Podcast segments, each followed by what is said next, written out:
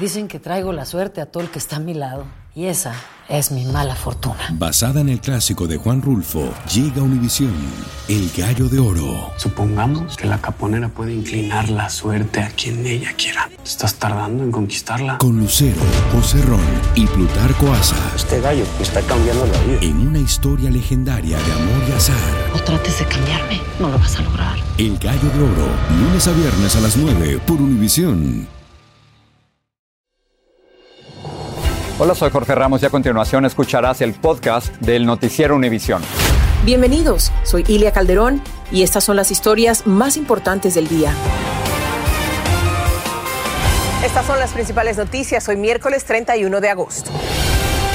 Miembros de una milicia que patrulla la frontera rescataron a una migrante que había sido arrastrada por la corriente del río Bravo en la zona de Eagle Pass. Tenemos las dramáticas imágenes.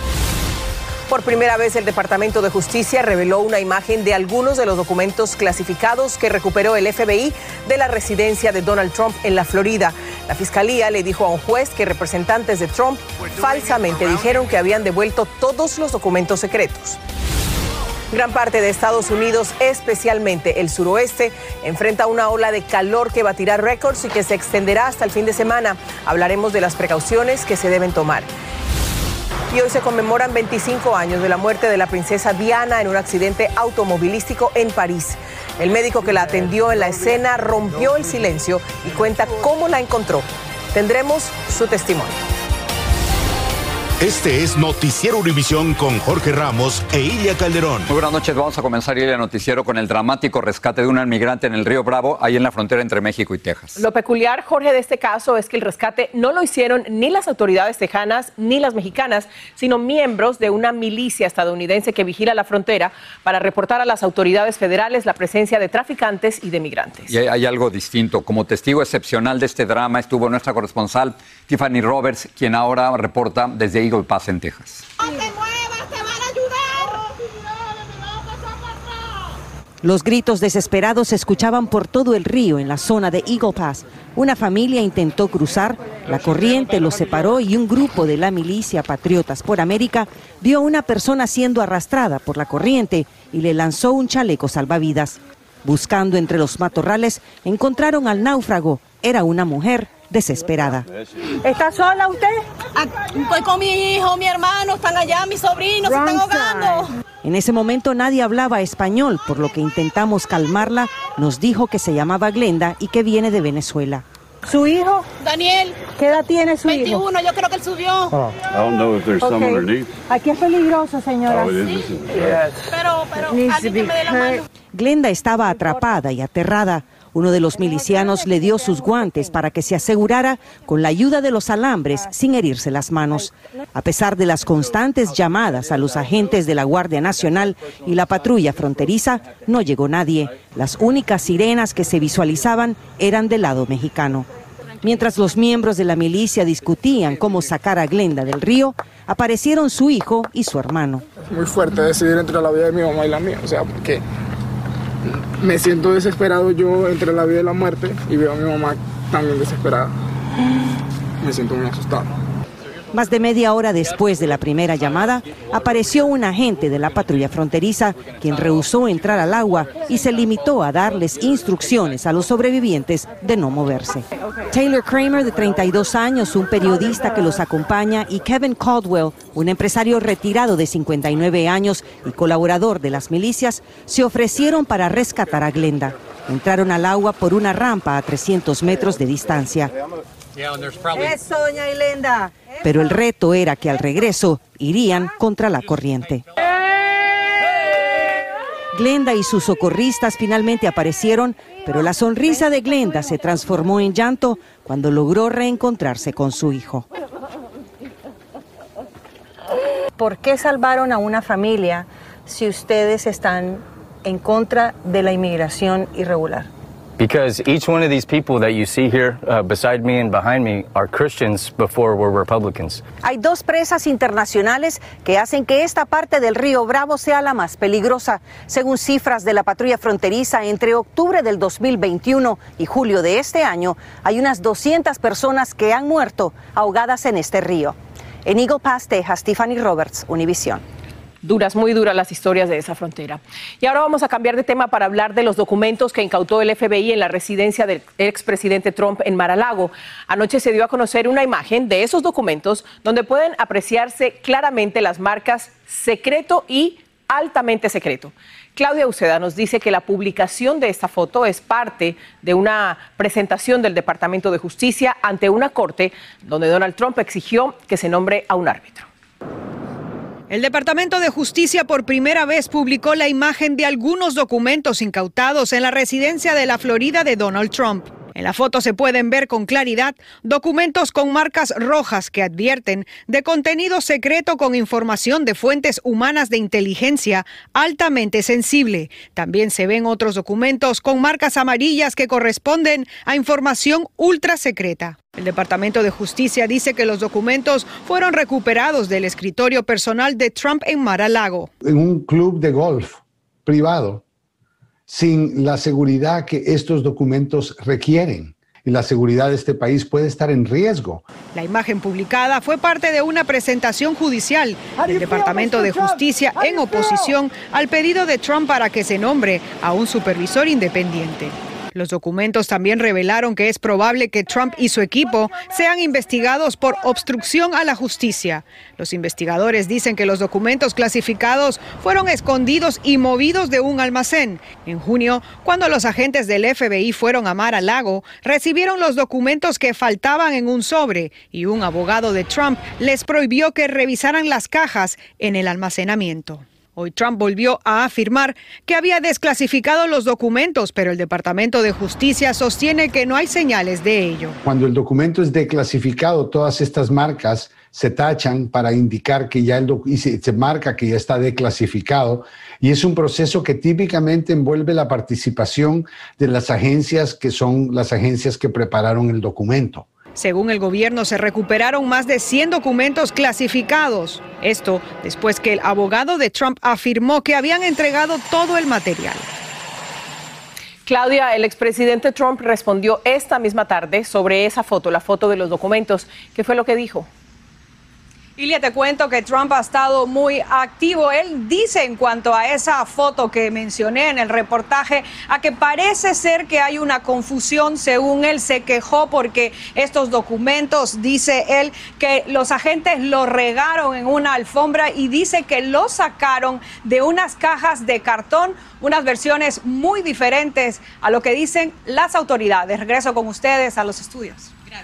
Esta no será la última palabra. Otras cosas, desde hoy hasta la próxima semana, la costa oeste de la nación está bajo alerta por temperaturas abrasadoras. Fíjate, Nevada, Arizona y California, las temperaturas estarán en promedio por encima de los 100 grados con poco alivio después de la caída del sol. Así que el Servicio de Meteorología ha advertido a los californianos que en muchas áreas se va a sentir un calor excesivo, incluyendo Los Ángeles, Fresno, la zona montañosa de la costa, los valles de San Bernardino, San Joaquín y San Fernando, entre muchos otros. Y esto, como nos cuenta Jaime García, tiene enormes consecuencias, incluyendo afectaciones a la salud y posibles apagones. Desde la frontera con México hasta Sacramento, California está bajo alerta de calor peligroso, debido a la peor onda cálida en lo que va del año, que además de incrementar las posibilidades de incendios, se convierte en una amenaza para la salud. Puede tener uh, un daño tan severo al cerebro por falta de líquido que esto puede llevar a tener consecuencias permanentes. Para las 2 de la tarde de hoy, en el Valle de San Fernando en Los Ángeles, la temperatura ya superaba los 103 grados y en Palm Springs alcanzaba los 111. En la casa uno se ahoga se asfixia uno en casa. En Los Ángeles se abrieron 162 cooling centers o centros para refrescarse, en bibliotecas, centros recreativos e instalaciones comunitarias. Francamente es un servicio de emergencia. Ya sabemos que no todos los domicilios tienen aire acondicionado, pueden ser un calor terrible. Esta biblioteca del este de Los Ángeles es uno de los centros abiertos hoy a los que desde temprano acudieron personas que trabajan desde sus casas, como Maru Cruz. Desde ayer pensé en la noche que estaban dando las noticias de que íbamos a estar en una etapa difícil del calor, que iba a estar extremo por cinco días. Yo dije, no, yo me voy a trabajar a la biblioteca. Estos cooling center también abrirán durante el largo fin de semana feriado del Día del Trabajo. Este domingo vamos a abrir, abrir especialmente para hacer centro de refresco y el lunes va a haber 24 bibliotecas van a estar abiertos. Por su parte, los operadores de la red de energía eléctrica señalaron que en los próximos días registrarán el mayor consumo de electricidad en lo que va del año, debido al mayor uso de los aparatos de aire acondicionado. Para las 4 de la tarde de hoy se declaró una alerta flex, pidiendo a todos los consumidores ahorrar electricidad para evitar apagones. En Los Ángeles, Jaime García, Univisión.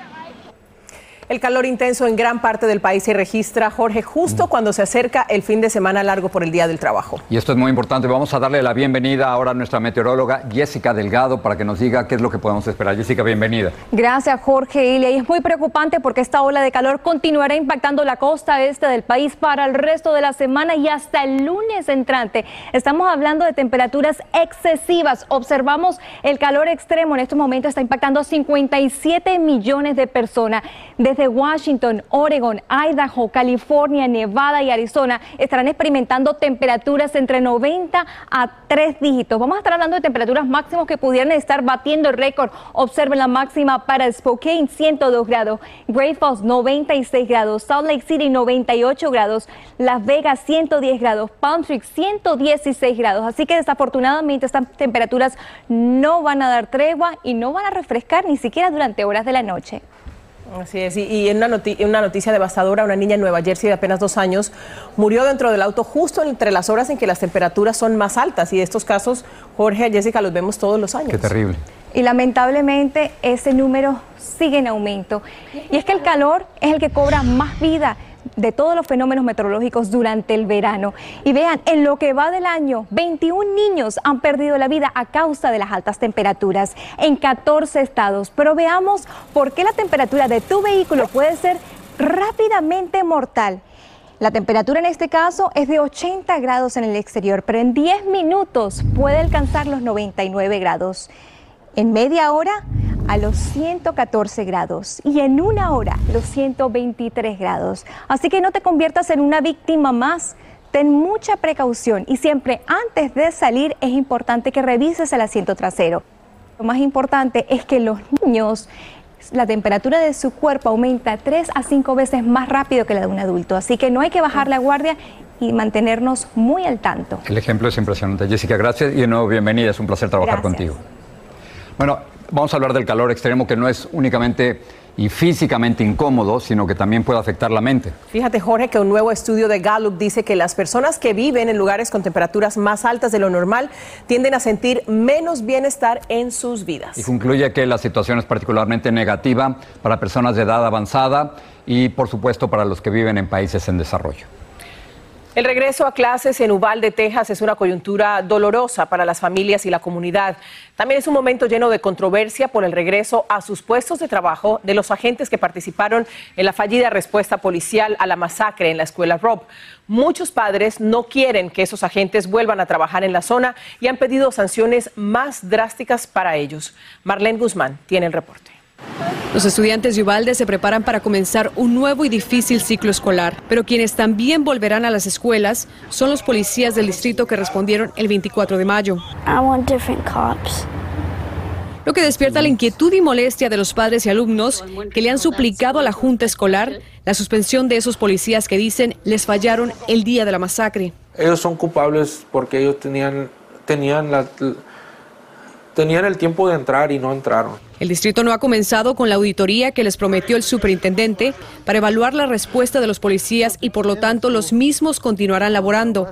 Mientras esta decisión genera desconfianza entre los estudiantes al saber que seguirán viendo a quienes no los protegieron ese terrible día. Like they lost all my respect for them.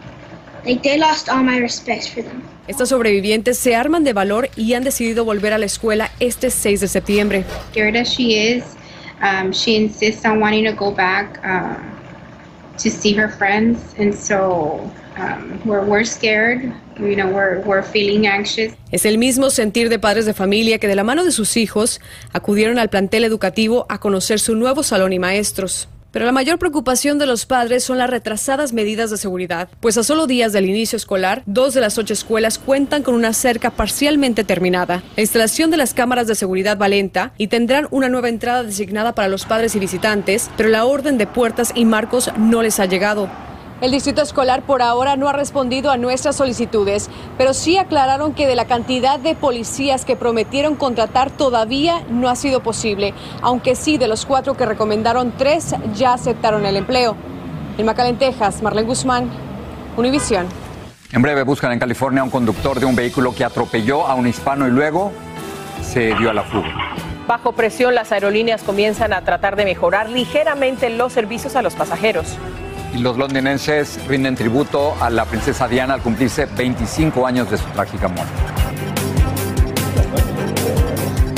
Familia querida de Univisión, aquí Lucero para decirles que no se pueden perder el gallo de oro. Lunes a viernes a las 9 por Univisión. Sigue este podcast en las redes sociales de Univisión Noticias y déjanos tus comentarios. Pronto saldrá una vacuna en contra del Omicron. La Administración de Alimentos y Medicinas dio luz verde hoy a vacunas de refuerzo en contra de las variantes del COVID que ahora son dominantes. Las empresas Moderna y Pfizer recibieron la autorización inicial para uso de emergencia. Algunos expertos critican que el gobierno está actuando con demasiada rapidez y sin suficientes datos en humanos, pero ahora depende de un comité asesor recomendar los refuerzos. Se espera que esa votación sea mañana jueves.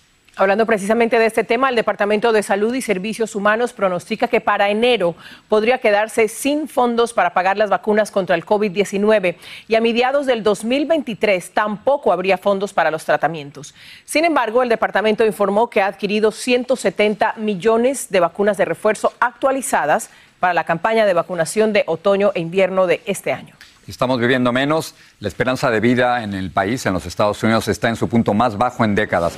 Tras la pandemia, la expectativa de vida se redujo en más de dos años y medio, es decir, es de solo 76 años antes, era de casi 79. En California, las autoridades y la familia de un jornalero hispano que fue atropellado por el conductor de una camioneta en Los Ángeles están pidiendo la ayuda de la comunidad para dar con el paradero del responsable que se dio a la fuga. La víctima está hospitalizada por las serias lesiones que recibió. Salvador Durán nos cuenta su historia. Tras esquivar un automóvil en su camino, el hombre en la patineta eléctrica pierde el control de su transporte y queda tendido inconsciente en medio de una calle en el este de Los Ángeles. En solo segundos, una camioneta blanca se aproxima y no se detiene pasándole por encima y arrastrándolo varios pies. El vehículo frena brevemente, pero la o el conductor se fuga de la escena. A pesar de las graves lesiones que sufrió la víctima, identificado como Luis López de 40 años de edad, logra sobrevivir. Por mi niña, por él, primeramente Dios que se recupere. Ah, doctores dijeron que se va a recuperar, pero va a tardar. Su esposa Fátima ha estado a su lado. Tiene fracturas en el cráneo, fracturas en las costillas, golpes internos en los riñones, en la pulmones. El incidente ocurrió el sábado por la noche, pero los detectives aún no han encontrado al prófugo y afirman que en la zona hay muchas camionetas blancas como la involucrada en el accidente y que son el transporte preferido de vendedores ambulantes. No salió el carro para investigar. So, afortunadamente, el chofer convirtió este accidente a un crimen. Eh, no era un crimen hasta que se fue porque no rindió ayuda al señor López. Entre tanto, Luis, quien es un jornalero y el único sostén de su familia, envió un conmovedor mensaje. El chofer que me machucó, por favor, que te, que te entregue. Por favor. Porque mira cómo me dejó. Los detectives piden la ayuda del público para resolver el caso y ofrecen una recompensa de 25 mil dólares por información que los lleve a la captura del sospechoso, mientras que el señor López se recupera en el hospital. En Los Ángeles, California, Salvador Durán, Univisión. Algunas aerolíneas están actualizando los acuerdos de servicios a los pasajeros bajo presión del gobierno Biden. Los nuevos acuerdos incluyen ofrecerles vales para hoteles y comida si se cancelan los vuelos, United Airlines, por ejemplo, ofrecerá vales de alimentos si los vuelos se demoran tres horas o más. American Delta, JetBlue y Southwest están adoptando medidas similares. A medida que los precios de la gasolina bajan, la confianza de los consumidores sube. La actitud de los consumidores subió 103% en agosto, según un estudio, y los resultados dicen que los estadounidenses están ligeramente más optimistas sobre su situación financiera. León nos cuenta lo que preparan para esta noche en la edición nocturna. Y amigos, buenas tardes. Hoy en la edición nocturna, a un mes de que comenzara la tragedia en Coahuila, los familiares de los 10 mineros atrapados en el pozo de carbón en México firmaron ya el acuerdo para recibir una indemnización del gobierno. Además, mucha atención porque los ladrones están usando un nuevo método para robarle joyas a los ancianos. Uno de estos incidentes quedó captado en cámara claramente. De verdad, no van ustedes a creer cómo es que engañan a nuestros abuelitos. Ya son varios casos reportados. Eso y más, hoy por la noche. Gracias, León. Ahí estaremos. Gracias. Estás escuchando el podcast del Noticiero Univisión.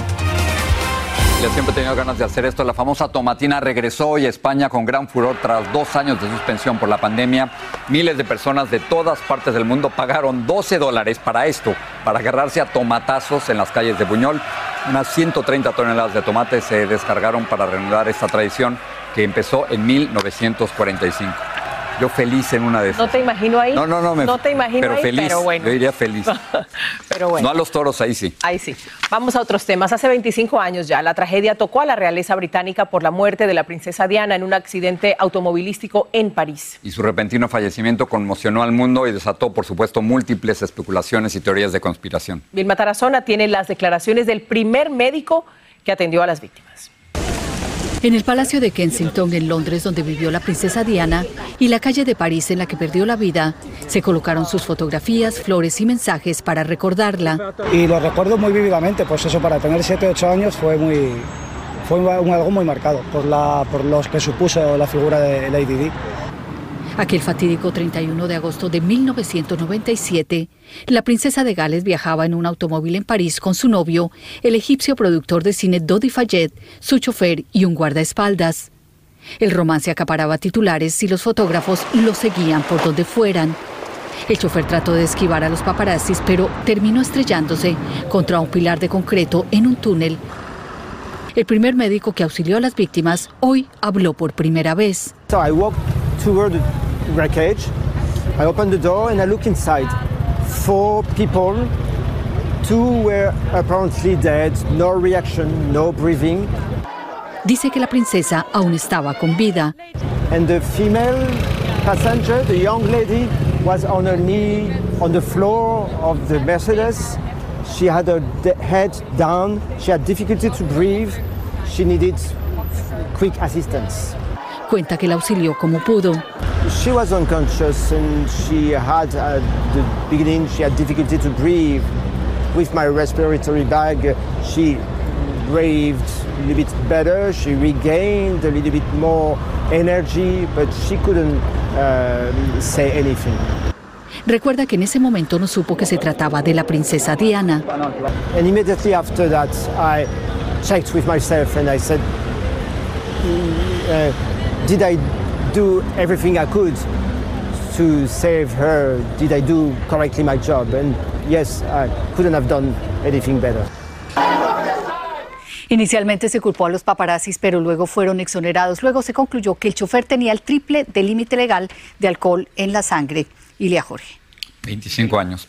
Y vamos a despedirnos con una buena noticia. Se recupera satisfactoriamente el actor Eugenio Derbez tras ser operado de múltiples fracturas en su hombro. Así lo comunicó por Instagram su esposa Alessandra Rosaldo. Ella describió la cirugía como larga y complicada, pero exitosa y agradece los buenos deseos de familiares, amigos y seguidores. Esa fotografía lo dice todo así, meterle el hombro al problema, ¿no? Así es. Gracias. Que siga recuperándose. Buenas noches.